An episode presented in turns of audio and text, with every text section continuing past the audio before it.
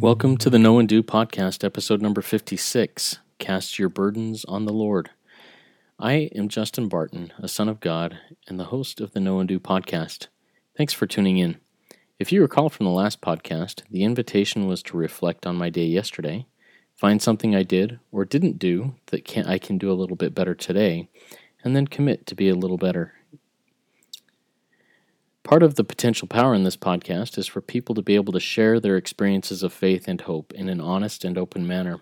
If you had an experience recently that relates to living one day at a time, or anything else that has brought about a change of heart in your life, and you're willing to share it, please email that experience to knowandopodcast at gmail.com. And perhaps you and I can have a short conversation and get your story out here in this podcast. Now, on to today's lesson, experience, and invitation that will be centered around the concept of how gentle God's commands, or casting your burdens on the Lord. I've been pondering some difficulties or trials that I'm having in my life today and started thinking about a hymn that I had previously studied. The hymn is called How Gentle God's Commands. So, as my practice is, I decided to read through the hymn and the passages of Scripture referenced in the hymn and a couple of phrases jumped out at me. First was from verse 1, where it sings, Come, cast your burdens on the Lord. There are times when I needlessly and stubbornly, with my pride, hold on to some of my burdens or character weaknesses. Often these character weaknesses may be minor, like laziness or avoidance of, of the most important things, but they can still keep me from putting the Lord first in my life. The next line that hit me and sent my mind into a couple of different directions was from verse 2, and it reads as follows Beneath his watchful eye, his saints securely dwell. That hand which bears all nature up shall guard his children well. And from Psalm 52 22, Cast thy burden upon the Lord, and he shall sustain thee. He shall never suffer the righteous to be moved.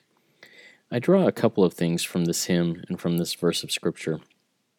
First is that when I am aligned with God's will, I will be protected and to be steady, even when things are hard.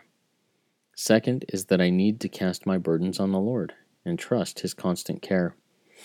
The invitation today is to practice casting my burdens or character weaknesses on the Lord and trust in His constant care. The premise of Know and Do is to share my personal experiences of faith and hope and tie those to either a verse of Scripture from one of many sources that people all over the world consider as inspired and holy, or to a quote from godly and inspired men and women from throughout history. From these experiences and sources, I will then issue an invitation to myself and in turn to the audience to do what is now known. I do not pretend to be an expert on doctrine or on any of the subject matters that will be shared.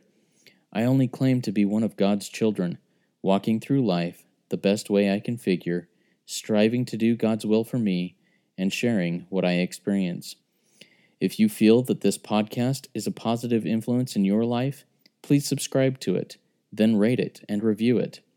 Also, please like and follow Know and Do on Facebook Find us there by searching for Know and Do. As always, my experience is that the key to peace and happiness in life is knowing Jesus Christ and doing as he teaches.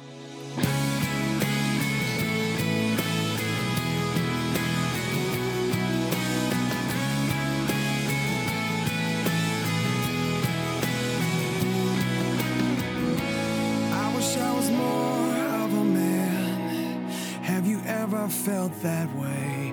And if I had to tell you the truth, I'm afraid I'd have to say that after all I've done and failed to do, I feel like less than I was meant to be. And what if I could fix myself? Maybe then I could get free. I could try to be somebody else who's much better off than me. But I need to remember this that it's when I'm at my weakest. I can clearly see He made the lame walk and the dumb are